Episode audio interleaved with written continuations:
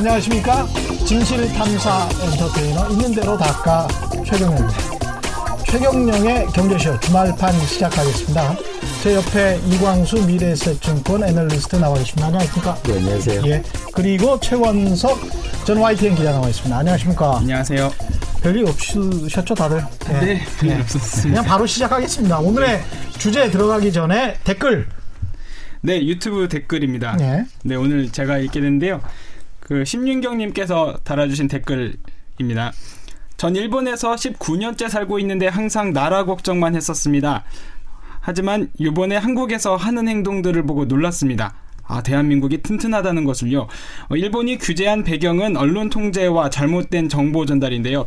아직도 한국에 대해 정확하게 정보를 전하지 않습니다. 이제는 그것이 스스로 망하게 하는 길이란 것을 모르는 거죠. 어, 대한민국 파이팅입니다. 이런 예. 댓글을 남겨주셨습니다. 한국에 대한 정보를 정확하게 전달하지 않는다. 아마 한일 역사에 관한 이야기인 것 같죠? 네. 예, 그런 측면에서. 근데 일본 청년들이 정치적으로 무관심한 것도 사실이라고 하더라고요. 그렇습니다. 음, 예. 어, 가보면 일단 정치에서 체감되는 그 영향이 없으니까요. 예. 어, 그래서 무관심이 굉장히 극도로 어, 무관심한 상황이죠. 이번 선거에서도 사실은 이 관련해서 우리한테 수출 통제하고 뭐 이런 게 국내 정치 이슈가 아니고 음. 그 사람들 그 소비세 인상하는 거 있잖아요. 예. 그 금년 한 10월에 인상한다는 거. 네. 그것 때문에 난리가 났었고 뭐 투표율도 생각보다 굉장히 예. 낮던데요. 효율이 진짜 예. 낮잖아요. 음. 예. 네, 그만큼 그런 거밖에 생각을 안 한대요. 근데 이제 내수 위- 위축이 우려가 되니까 10월에 소비세 인상을 앞두고 선거를 치러서 아베 정부 같은 경우는 한 과반 정도 얻었는데 사실상 패배라고 볼 수 있습니다. 그 전보다는 의석수가 오히려 줄었 고 목표로 했던 개헌 네. 못했으니까 네. 개헌 의석수는 할 수가 없었으니까. 근데 이제 10월에 소비세 인상을 하게 되면 오히려 내수 경제로 버티고 있는 내수가 이제 전체 경제의 8, 90% 정도 되는 게 일본이니까 그런 상황에서 내수가 위축이 되면 일본도 시간이 별로 많지는 않다. 네. 우리를 압박할 시간이 뭐 이런 생각도 듭니다. 네. 그런 측면에서 더 관광 가는 거, 일본 여행 가는 거, 10월까지라도 11월까지라도 확실하게 해버려야 음. 뜨끔한 맛을 보지 않을까. 그런 근데 생각. 제가 우려스러운 게 한 가지 있는데요. 그 제가 일본 공부를 좀 했었는데 예, 그 일본하고 한국하고 가장 다른 점이 하나 있어요. 예. 제가 생각하기에 한국은 성공을 통해서 되게 많이 배워요. 음. 음. 어, 성공한 사람들 롤모델로 하고 근데 일본은 특이하게 실패에 대해서 배웁니다. 음. 그래서 예전에도 보면 왜 전국통이란 뭐 오다 노부나가나 도요토미 도시 그때 뭐 유명한 전투에서 지고 와서 그, 그 그런 사람들이 딱 와서 내 초상화를 그려라 진 모습 막 칼에 찔리고 막 옷에 막 그런데 예. 영원히 기억하고 그걸 계속 걸어놔요. 나. 근데 이게 약간 무서운 거예요. 무섭네. 저는, 저는 뭐냐면 막 실패하면서 그래 이거는 막 이러면서 이럴까봐 음. 그래서 장기로 갈까봐 그게 좀 두려워요. 네. 네. 그러네요. 장기로 가서는 안 되겠죠. 예. 그렇죠. 사실 뭐 일본 관련해서 지난주 지난주 7월 30일 그 며칠 전이네요. 네. 그 전병서 그 중국경제금융연구소장님 나오셨을 때 예. 그 방송 듣고서 음. 그 댓글 달아주신 내용이 있었는데 또 댓글 있습니까? 예, 이게 예. 또 일본 관련된 내용이라서 예. 그러니까 이거 댓글 달아주신 이동님 선생님께서 예. 일본 전문가, 일본 통이 부족한 게 문제라고요? 어, 박정희, 다카키 마사오는 일본 통이다 못해 일본 군인이었죠. 그런데 언론 통제하고 일본이랑 대충 보상 받아낸 건데요. 이번만큼은 동의하기 어렵네요. 라고 댓글 달아주셨는데 난감하네요. 이게 이제 이게 원래 이게 전병서 소장께서 예. 일본 대사 아, 일본의 대사로 가는 사람들이 중국 같은 경우에는 일본어에 아주 박식하고 예. 한국 같은 경우는 뭐 법학 공부하는 사람들이 가고 일본 통이 별로 없다. 음. 이런 이야기를 하면서 일본 중국 사람들 같은 경우는 일본 대사가 외교부 장관 되는 케이스가 굉장히 많은데 네. 한국은 거의 없다. 음, 그래서 이제, 없다. 일본 전문가가 없다라는 말씀을 하셨는데 예. 이게 또 이 지적, 이 댓글도 맞는 말씀 같습니다. 다카키 마사오는 일본 통입니다. 그렇죠. 사실 예. 국내에 며칠 전에 이제 저뭐잘 그 최경영 기자도 잘 아시는 뉴스타파에서 예. 보도한 내용 중에 그 이제 친일파들이 세운 학교들 또 예. 그 이사장, 총장, 음. 뭐 부총장 정도로 아주 높은 급에 있었던 교육기관 음. 쪽의 인사들 중에 아직까지도 사실 친일파 인사 관심사들이 많거든요. 근데 그렇게 그렇죠. 이제 그렇게 일본 통이라고 이야기를 하는 사람들이 많지만 혹은 음. 일본과 연결되어 있다고 한 사람들은 많지만 음. 이제 이것을 전문가로 음. 이제 진짜 국익에 도움이 되는 조언을 해준다거나 분석을 해주실 수 있는 분들이 또 많지 두 개가 않았던 것도 일치해야 되겠죠. 예. 친일 친일뿐만 친일이 아니고 지일. 예. 그러니까 일본 통이면서도 그러면서도 한국을 사랑하는. 예. 아니 근데 저 친일 관련해서 제가 할 얘기가 좀 있는데요. 네. 왜냐하면 제 이름이 이광수잖아요. 그래서 이게 춘원 이광수 그러니까 저희가 학교 다닐 때 대표적인. 예, 대표적인 아, 네. 친일파로. 지정돼서 아, 네. 저보고 애들이 친일파라고 엄청 놀려줬어요. 아. 근데 이게 이게 저희가 문제라는 거죠. 네. 아 저한테 그러냐는 거죠. 진짜 그렇지. 친일파는 놔두고. 그렇지. 그러니까 그렇죠. 진짜 그렇게 엄청난 친일파들은 하나도 안 건드리고 음. 왜전 이름 똑같다는 이유로 저를 되게 괴롭히고 이랬는데 이게 이제는 아, 아직까지 우리의 예. 단상이겠죠. 박정희 네. 전 대통령의 만주 군관학교와 일본 육사 그래서 이제 중위 음. 제대해서 그렇게 그 일본 군대에 있었던 것이 별거 아닌 걸로 생각할 수도 있는데요. 이게 엄청난 일입니다, 사실은.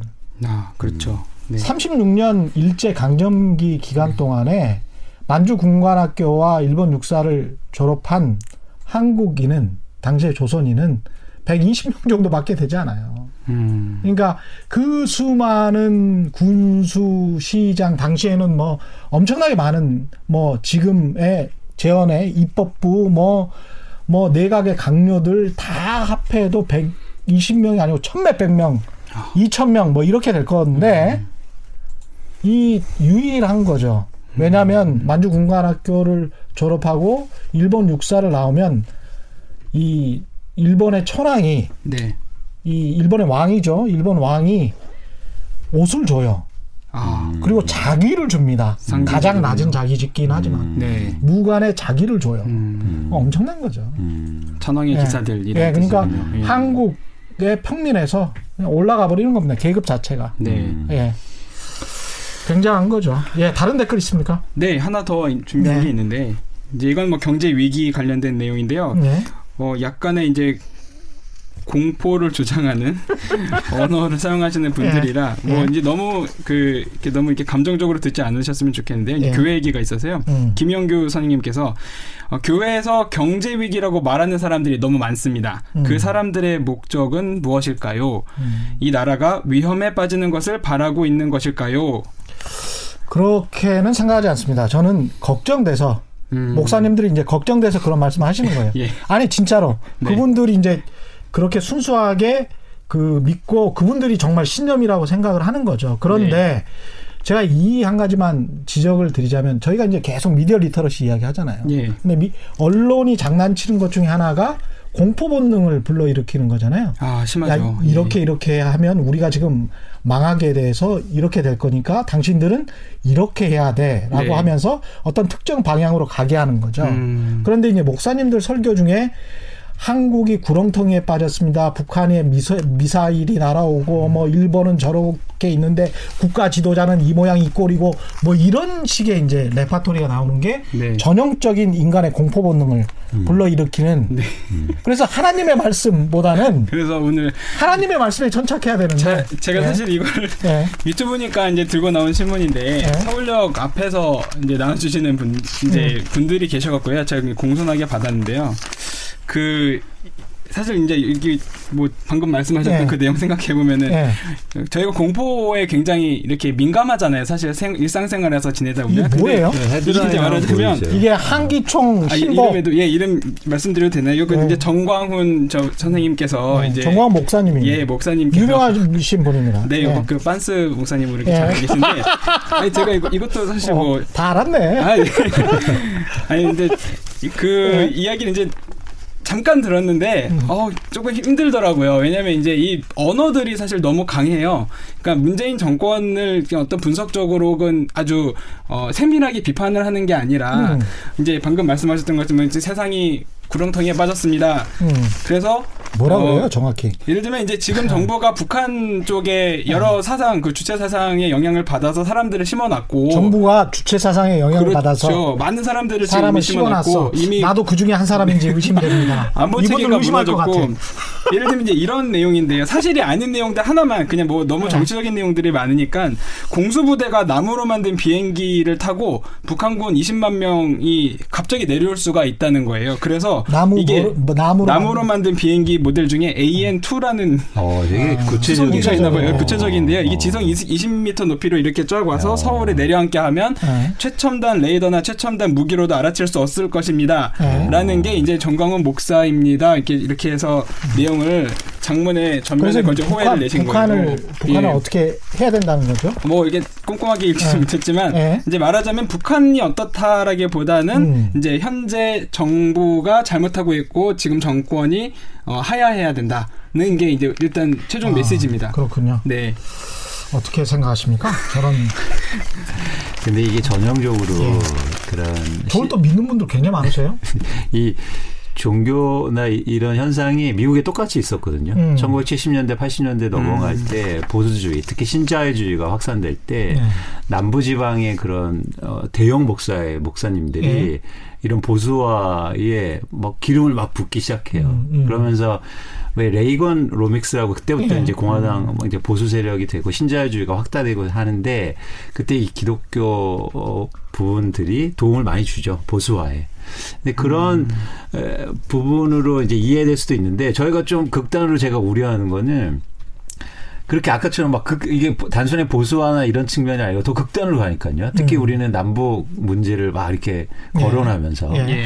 그 지점이 좀 좀더 네. 어, 정치하고 이게 종교는 확실히 분리가 돼야 되는데 종교인들이 그렇죠. 예. 정치에 관해서 이렇게 왈가왈부할 수도 있죠. 뭐 네. 어, 언론의 자유가 있는 것이니까. 그런데 이제 저는 이 목사님들은 그렇게 하실 수 있다라고 봐요. 본인 뭐 마음대로 그 표현할 수 있다라고 보는데 그렇게 그 어떤 엉터리 주장을 하시는 분들에게 그렇죠. 헌금을 내고 그게 과연 하나님의 말씀인가? 네. 라는 것은 성경을 좀 제대로 한번 곰곰이 읽어보시면 그렇죠. 그건 아닐 것 같다. 저는 사실 성경을 한 두 번 읽어봤는데 네. 정광훈 목사님의 주장이 음. 성경의 말씀, 하나님의 본질과 천착돼 있다 라고 천- 생각하지는 않습니다. 천착이라는 게 이제 예, 각- 잘 아, 붙어져 있다. 그렇죠. 예, 음. 하나님 말씀을 따르고 있는 것이다. 그렇죠. 라고는 생각하지 않습니다. 뭐 신앙적으로는 권위가 있을지 모르지만 네. 신앙적- 사실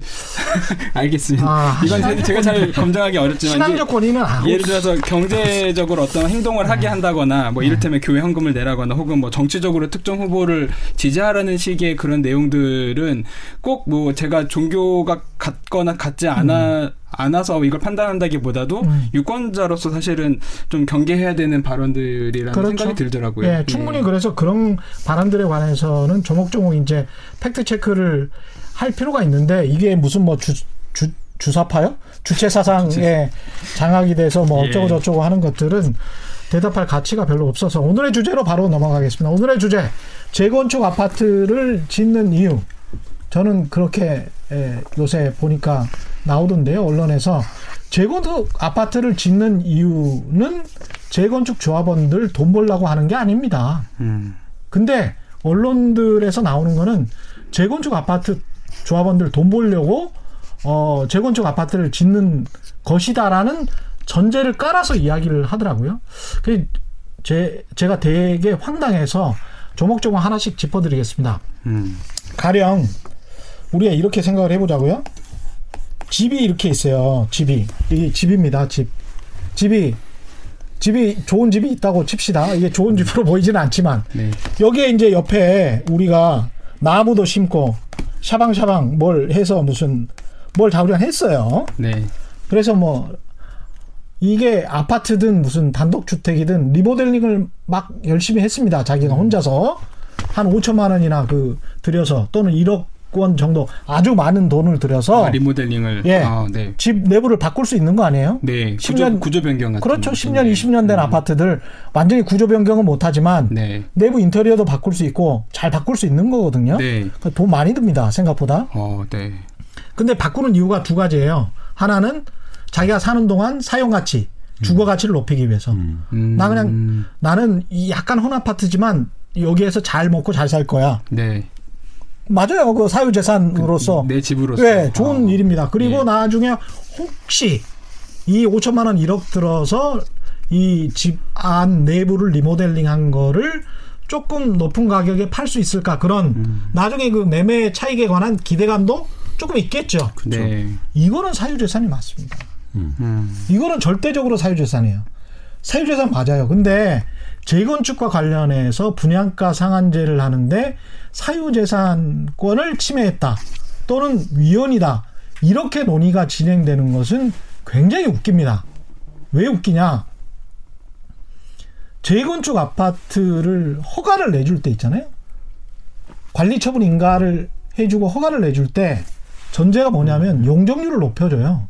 용적률을 높여준다는 것은 네. 지금 5층 아파트를 35층 서울 같은 경우에 네. 서울 강남 같은 경우에 한 35층 음. 해주겠다 뭐 이런 거예요. 네. 그러면 두 가지로 이익을 이미 얻- 얻어버립니다. 첫 번째 이익이 뭐냐? 아주 비좁은 30년 40년 된 집에서 살다가 음. 좋은 집으로. 좋은 집으로 이사를 가는 거예요. 넓은 집으로 아, 그래. 공짜로. 네. 예? 이 아파트를 이 사람은 언제 샀냐? 30년 40년 전에 샀으면 7, 8천만 원에 샀을 겁니다. 강남의 아파트면. 네. 그리고 뭐, 뭐 20년 전에 샀더라도 한 5억 선에서 샀겠죠. 음. 뭐 그런 거예요. 네. 근데 이 아파트가 재건축이 되면 지금 강남 시세로 본다면 20억이 되는 거예요. 8천만 원짜리가 20억. 20억이 그냥 되는 거예요. 아, 네. 근데 이 20억이 되는 게 뭘로 되냐? 부럽죠. 부러운데 자면 그렇게 정부가 재건축 용적률을 높여줘서 되는 것이고 두 번째가 그래서 자기가 좋은 아파트 아주 좋은 주거 환경을 갖게 되는 것이고 두 번째가 뭐냐면 일반 분양을 음. 해줌으로써 그 일반 분양의 수익 아파트가 뭐 천가구였다. 그러면 한 500가 이 다 허물고 네. 이 땅에다가 1,500가구를 짓잖아요. 그렇죠. 그래서 500가구를 일반 분양을 하잖아요. 네. 그럼 500가구를 일반 분양하면은 음. 10억씩을 받았다. 네. 가령 강남에서 네. 그러면 500가구면 얼마예요? 5천억이죠. 어. 5천억이에요. 5천억. 네. 5천억이 이 조합의 수익이. 되는 거죠. 그렇죠. 그래서 이 조합원들의 음. 수익이 되는 겁니다. 그래서 재건축 조합은 철거를 시작하고 우리가 관리처분 인가를 받아서 철거를 시작하고 이때부터 법인 형태가 뭐가 되냐면 네. 그냥 그 전부터죠 사실은 준비- 재건축 음. 조합을 만들 때부터 우리가 이 아파트를 재건축하겠다라고 만들 때부터 법인 형태가 사단법인이에요. 네. 사단법인. 사단법인. 사람들이 모여서 만든 주식회사가 아닙니다. 이거는 네. 사익 추구하라고 만든 그 주식회사가 아니고 네. 사단법인이에요. 그래서 공적인 성격이 들어갈 수밖에 없는 거죠. 그렇죠. 네. 그렇습니다. 예. 그래서 정부랑 일종의 타협을 한 겁니다. 이- 정부는 헌집 헌집 줘서 내가 새 집 줄게. 네. 대신에 용적률 높여줄게. 네. 대신에 당신들이 할 수 있는 것은 주거 도심 핵심 지역에 공급을 해라라는 거예요. 음. 공급을 일반 분양을 해서 네. 공급을 해라. 그래서 사회 전체적으로 봤을 때 아, 주택이 혹시 부족할지도 모르니 당신들 헌 아파트를 새 아파트로 지읍으로써 사회적으로 공헌을 해라. 네. 1000가구가 1500가구가 됨으로써 그 음. 500가구가 사회적으로 공헌하라는 의미입니다. 그래서 음. 둘이서 일종의 계약을 맺은 거예요. 그게 이- 법에 그냥 그렇게 돼 있는 겁니다. 법으로. 서로 음. 네. 이게 도, 도시 정비법이거든요. 그런데 그렇게 뭐 한 최근에 2, 30년간 예를 들어서 음, 음. 이제 재건축과 뭐 재개발이 이루어진 서울 혹은 수도권 지역에서 예, 예. 그런 식의 좀 좋은 효과가 나타난 지역이 있었어요? 이제 그러니까 법은. 법은 그렇게 돼 있었는데 네. 이제까지 다 아. 돈벌이 수단으로 이용됐던 거예요. 그러니까 그렇죠. 법은 그렇게 돼 있는데 이제까지 쭉 돈벌이 수단으로 이용되니까 음. 분양가 상한제를 한다고 하니까 야 계속 돈벌이 수단으로 이용하게 해줘 음. 이렇게 이야기를 하고 있는 거예요. 우리는 계속 돈벌이를 할 거야. 돈벌이 충분히 했어요. 8천만 원짜리가 20억 되면 돈벌이 많이 한 거죠. 네. 거기에서 추가 부담금이나 분담금을 뭐 5천만 원이 아니라 1억 원 더 낼 수도 있습니다. 본인들이 네. 조합원에서 예상 조합이 예상한 것보다 더 낼 수가 있어요. 네. 근데 8천만 원에서 20억 했으면 그 조금 더 내도 19억 먹은 거 아니에요. 18억. 그렇죠. 18억 예. 먹은 거 아닙니까? 그럼 5억에 샀던 사람도 마찬가지야. 여기서 문제가 되는 사람들은 누구냐면 말이죠. 최근에 집 산 사람들이 최근에. 아 이제 재건축이나 재개발을 기대하고 그렇죠. 아 이게 그러니까 자 이렇게 생각해 보시면 됩니다. 이 부분 너무 신기해. 예.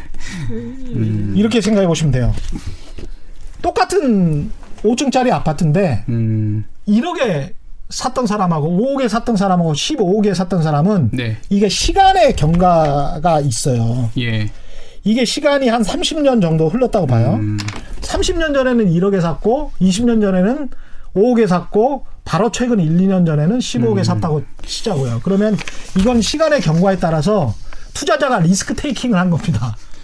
아, 그 재개발이 될지 안 될지를 몰라도 재건축. 재건축. 네. 아, 재건축에 대한 어느 정도 정보가 있어야지 이 정도 투자를 할 수 있는 거죠. 그렇죠. 이거는. 일- 일반적으로 그래서 경기를 제거하고 네. 순수하게 보면 이 단계별로 집값 상승, 그러니까 그러니까 재건축 단계가 있거든요. 네. 예를 들어서 뭐 사업 시행 인가 받고 아, 네. 안전진단 받고 사업 시행 아, 네. 인가 받고 아니면 또 관리 처분 관리 처분 인가 갖고 뭐. 이때보다 가격 상승률이 달라요. 음. 그래도 가장 많이 오르는 건 사실 사업 시행 인가 받고 관리 처분 받기 그 전에 음. 아, 결국에는 기대 수익률이 가장 높을 때확 그렇죠. 네. 뛰죠. 네. 네. 게다가 사실은 새 아파트가 딱 만들어지고는 가격 상승률이 둔화되는 거예요. 음. 어, 사실 거기서 다 얻을 거 얻었으니까. 이미 올라가 있는 네, 거예요. 이미 올라. 그래서 어떤 형식이냐면, 음.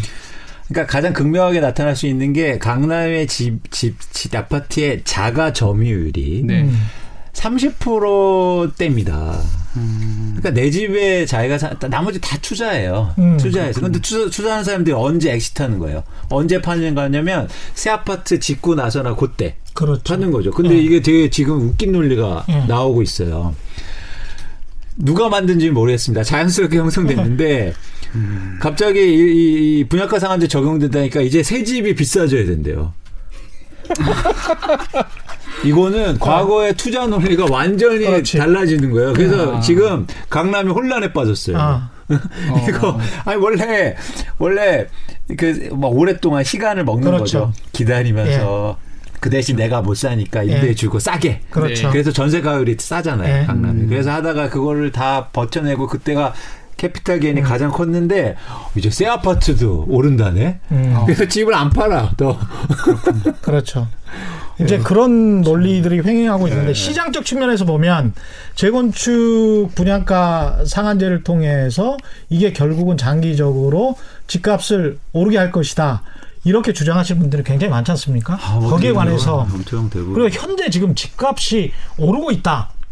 이런 이야기들도 많이 있는데 시장 상황을 일단 이야기를 좀해 주십시오. 일단 강남 3구가 5, 6, 7월에 최근까지요. 지금까지 어, 굉장히 빠르게 회복하고 상승하고 있습니다. 음. 일부 지역은 최고가에 근접하고 약간 또 오르는 지역도 있어요. 정부가 겁먹을 만하고만. 그러니까 네. 2018년도 7, 8월이 가장 최고가였거든요. 예. 그래서 뚝 떨어졌거든요. 음. 그러다가 다시 이제 회복하고 뭐 갑자기 뭐 3, 4억씩 오르고 지금 있습니다. 두세 어. 갑자기 3, 4억씩. 근데 과거하고 약간 다른 측면이 있어요. 뭐냐면 거래량이 굉장히 적어요. 음. 네. 과거 대비해서 한 40% 회복했는데도 그 정도 음. 수준. 음.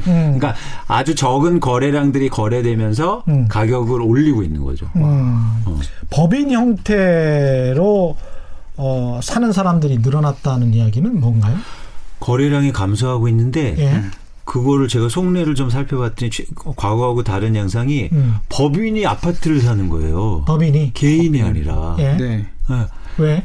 그래서 제가 왠지 한번 예. 조사해봤죠. 예. 왜 법인들이 또 강남이나 서울에 집을 또 사기 시작했나? 음. 갑자기 뭐 무슨 일이 생기냐 그랬더니 음. 이게 웬걸 음. 부동산 법인이 최근 지금 부동산 할 때 혜택이 있어요. 어, 법인 장점이 법- 있어요. 법인으로 사면 네. 그 예. 개인으로 사지 않고 법인으로 살 때. 음. 네. 뭐예요? 지금 정부에서 금- 기준금리 인하 내렸잖아요. 예.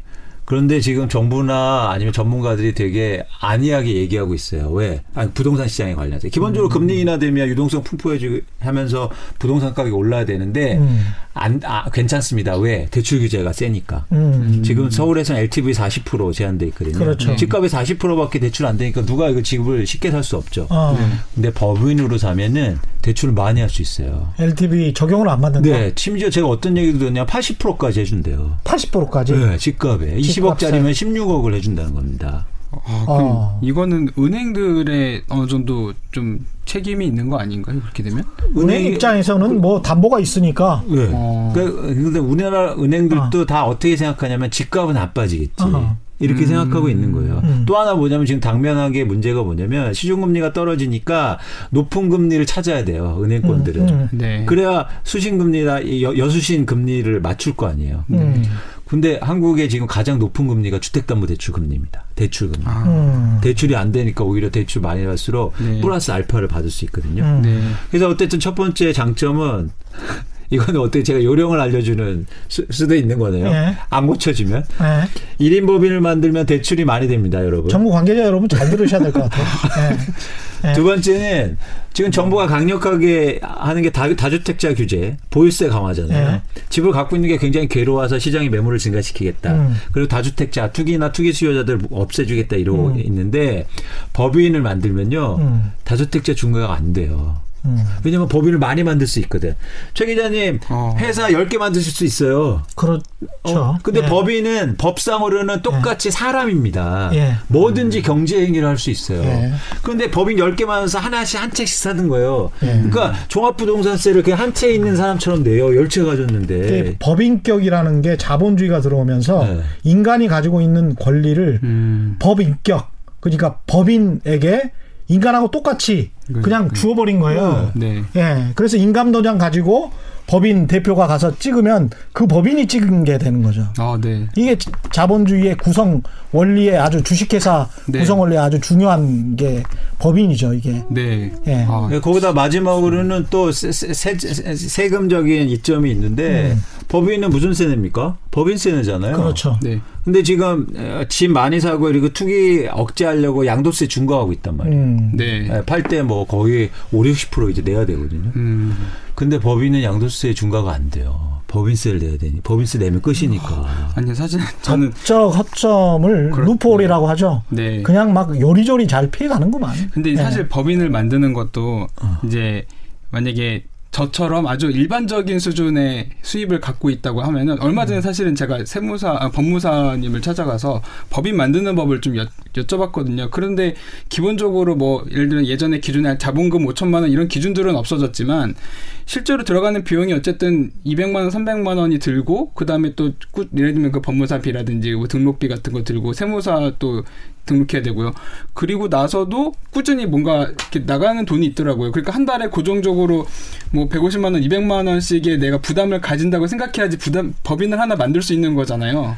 그거 보세요. 그게 유튜브가 하나 일반 뭐 부동산 강의 가보면 1인 부동산 법인 만들라 이런 강의들 많이 하시는데 그래서 그런 얘기를 많이 하세요. 아, 여러분 1억 버는데 뭐 200만 원, 300만 원 아까워? 그리고 세무 대리인 아, 다 저는 돼요. 그걸- 세무 대리인 얼마나 많아. 그게 아 그렇구나. 이시의- 같은 이시의 차이죠. 쫀쫀해서 그런 거 투자 그러니까 못하고. 아니 무슨 집값 집값 1억 갑자기 100만 원, 200만 원이 아깝기 때문에. 보세요. 근데 아. 시장이 그렇게 움직이잖아. 지금 갑자기 3개월 만에 막 3, 4억씩 올라. 또 그러니까 우리는 당장에 100만 원, 200만 원이 그러니까 이게 아까우니까 가- 이게 무슨 간- 200만 원 얘기를 가면은- 뭐 이렇게 요, 예. 뭐 야단 맞으세요. 예. 그러니까, 그러니까 사업, 사업하시는 분들의 입장에서 저 같은 그 강콩할 만한 사람들은 사실은 이제 그뭐 당연히 대화에도 못 끼는 건데 아. 그러니까 이거는 제 느낌이 뭐냐면 그건 요령을 알고 네. 그 정도의 수- 그 저기 투자를 할 수 있는 여력이 있는 분들이 또 갖고 있는 일종의 뭐 비책일 거 아니에요. 음. 그 요령일 수도 근데 있고. 요즘에는 이게 이런 것들이 확산되고 있다는 거죠. 음. 예를 들어서 뭐 그- 근로소득자라든지 아니면 주부라든지 1인 법인 다 만들 수 있잖아요. 제가 경계하는 건 그걸 나무라거나 뭐라는 게 아닙니다. 음. 네. 그런데 이런 과잉이 만들게 된 시장의 진폭을 음. 시장의 변화를 누가 책임질 거는 거죠.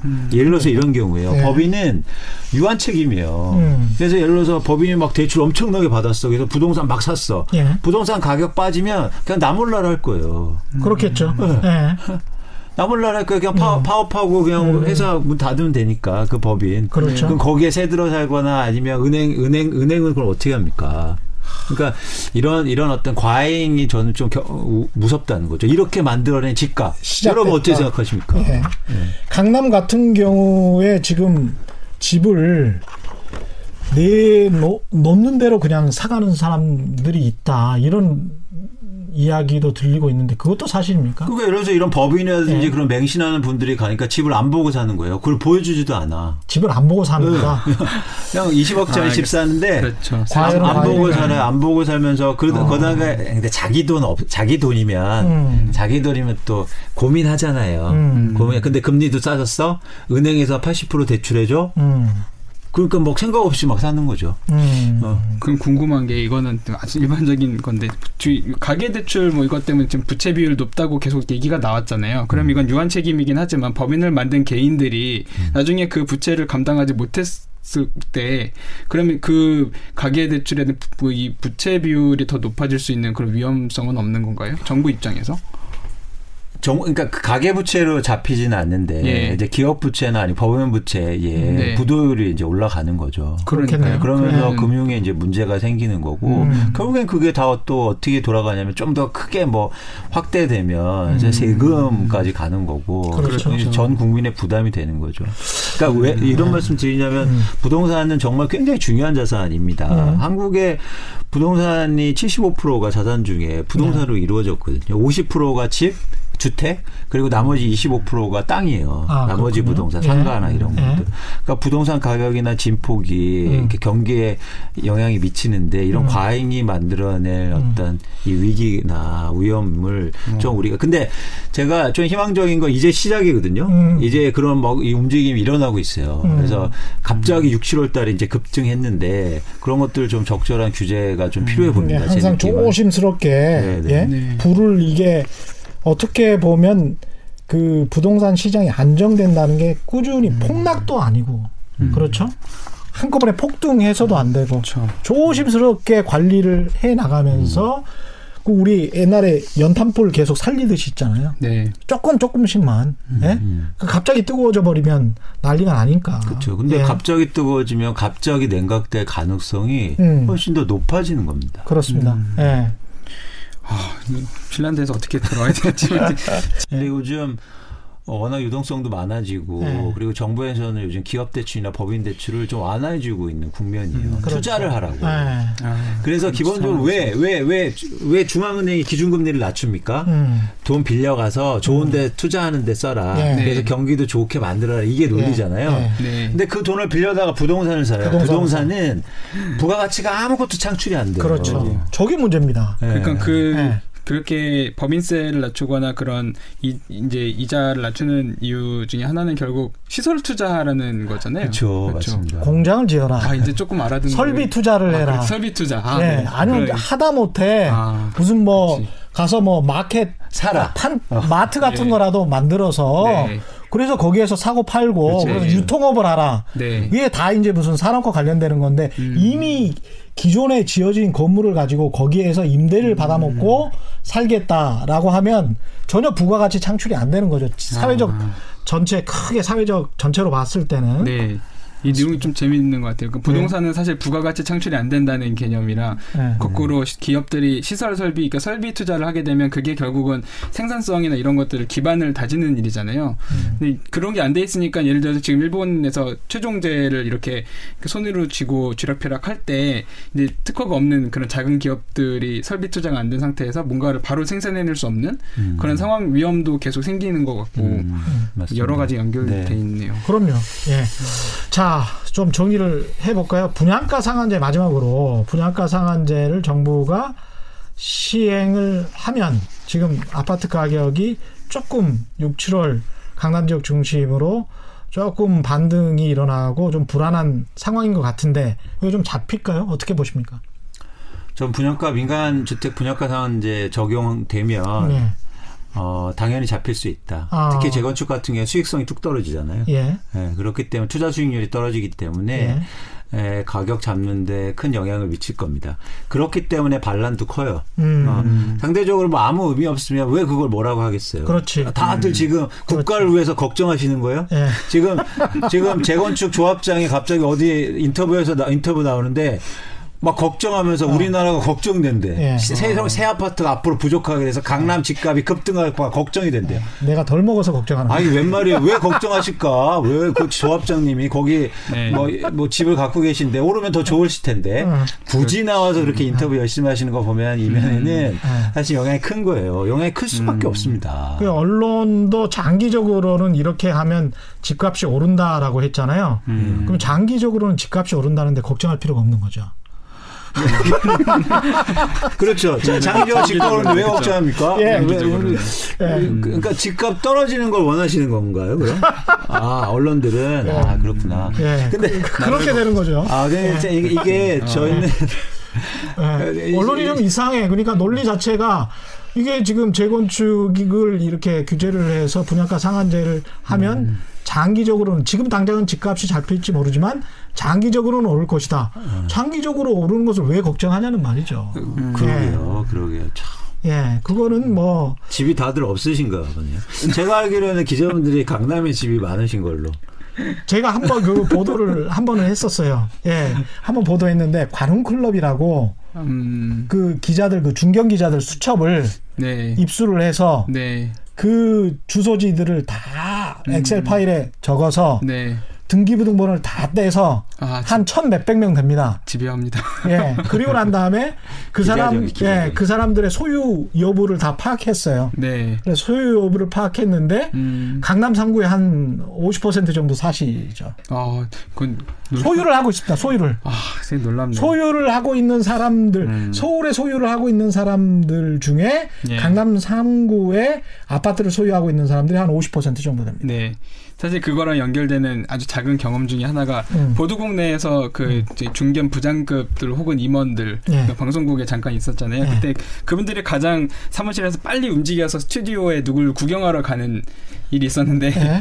골프 선수입니다. 골프 선수. 아, 그래요.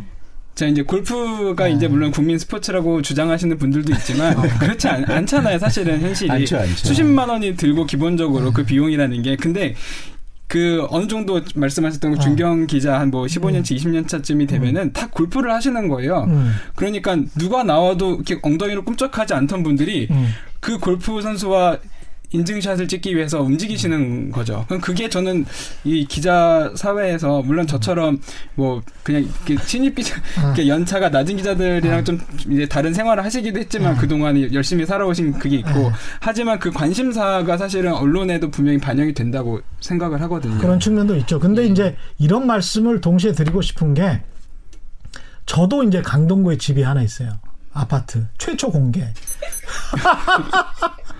강남에 아파트 저 강동 지역에 아파트가 있는데 부럽지만. 저는 이러 그러니까 어떤 기자나 어떤 부동산 전문가가 어, 특정 지역에 에, 뭐를 소유하고 있다고 해서 본인들의 기사나 본인들의 전망이나 분석이 영향을 받으면 그건 또 그게 영향을 받는다라고 주장을 하면 전적으로 그것 때문에 이 사람들이 그렇게 쓰고 그렇게 움직이고 있고 그렇게 전망을 한다. 이렇게 말을 하면 이게 유물론이에요. 계급에 따라서 인간의 의식이 결정이 되는 거예요. 음. 이게 얼마나 어, 계급주의적인 사고 방식입니까? 그렇지 않습니다. 인간은 저 같은 사람도 있는 겁니다. 그러니까 강동에 아파트 한 채 가지고 있지만 그것과 상관없이 음. 부동산 투기는 억제돼야 된다. 또 역으로 이런 아주 재밌는 경우가 하나 있어서 소개를 해드릴게요. 제가 매경에 저보다 한 1년 후배 에, 기자가 있는데 그 아주 연차가 높은 기자 중에 하나죠. 어, 네. 1년 후배 기자니까. 근데 그 친구가 한 몇, 아, 한 10년 된 것 같아요. 매일경제신문에서 이 조사를 했습니다. 부동산 전문가들은 과연 어디에 집을 가지고 있고 어. 소유하고 있는가. 오. 저처럼 조사를 한 거죠. 오. 한 2, 30명 자기들이 맨날 그 조언했던 사람들은 음. 많은 사람들이 이 강북 쪽에 이렇게 집을. 소유를 하고 있거나 어.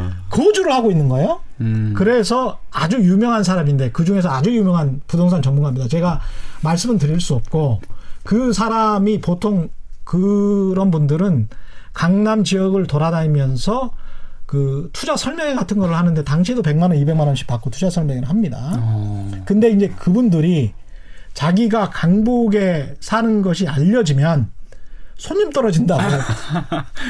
강남 강남 산다고 해야 되겠네요. 그렇죠.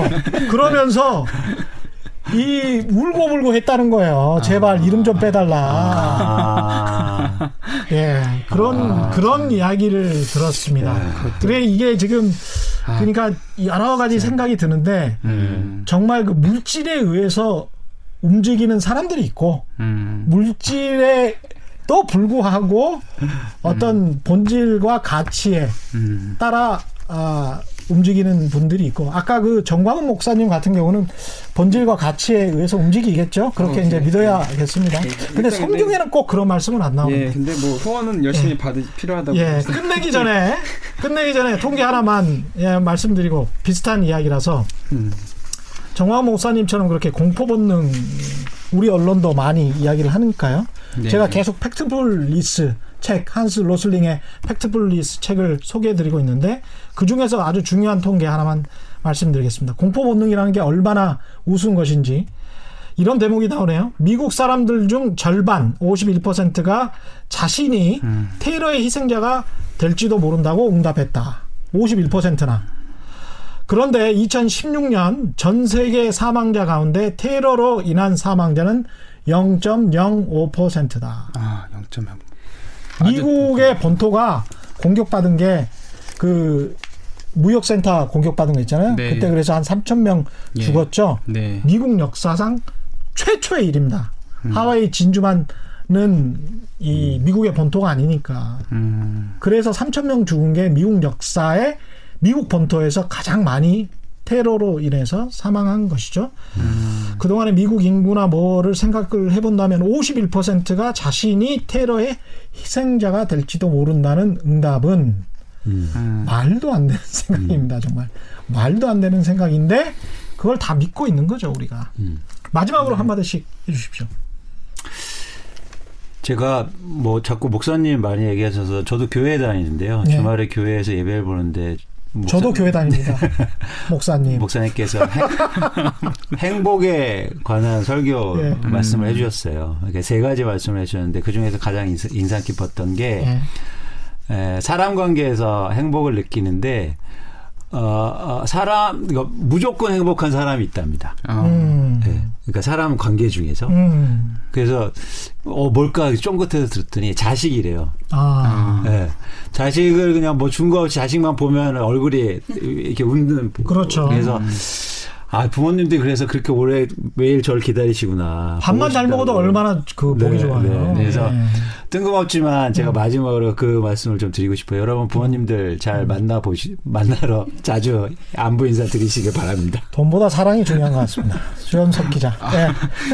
어, 저도 갑자기 급, 급, 네. 약간, 당황스러워요? 아니요, 그게 아니고 저도 약간 비슷한 생각을 지금 오기 음. 전에 사실 음. 온게 그 이제 외할아버지 오랫동안 이제 뭐 그 편찮으신데 딱 응급실에 가신 거예요 음. 오늘 낮에. 아. 근데 제가 잠깐 한국에 들어와 있는 시기 딱 요 한 달 한두 달 사이에 사실 계속 이렇게 악화가 되시니까 그게 걱정이 이렇게 되더라고요. 근데 뭘 해드릴 수 있는 상황이 또 못 되고 그렇다고 뭐 아주 좋은 뭐 이렇게 집을 갖고 있어서 제가 모시고 살 수 있는 그런 상황도 아니고 가, 대부분 저희 이제 삼촌 이모들 뭐 부모님 다 마찬가지고요. 그러니까 그 마음이 사실 뭐 저도 약간 공감하는 이게 행복이라는 게 그냥 건강하고 이럴 때 저희가 서로 잘 하는 게 그럼요. 네. 아, 좀 갑자기 이게 네, 여러분 강남 집 있다고 일단 집이. 있어요. 된장찌개와 예. 김치찌개만 먹고 살아도 가족이 화목하면 음. 그게 제일 행복한 겁니다. 올바른 투자와 올바른 투표는 다르지 않습니다. 세상을 보는 눈, 뉴스를 보는 눈, 최경령의 경제쇼 주말판 에서 많이 찾아보시길 바랍니다. 오늘 마치겠습니다. 고맙습니다. 고맙습니다. 맞습니다.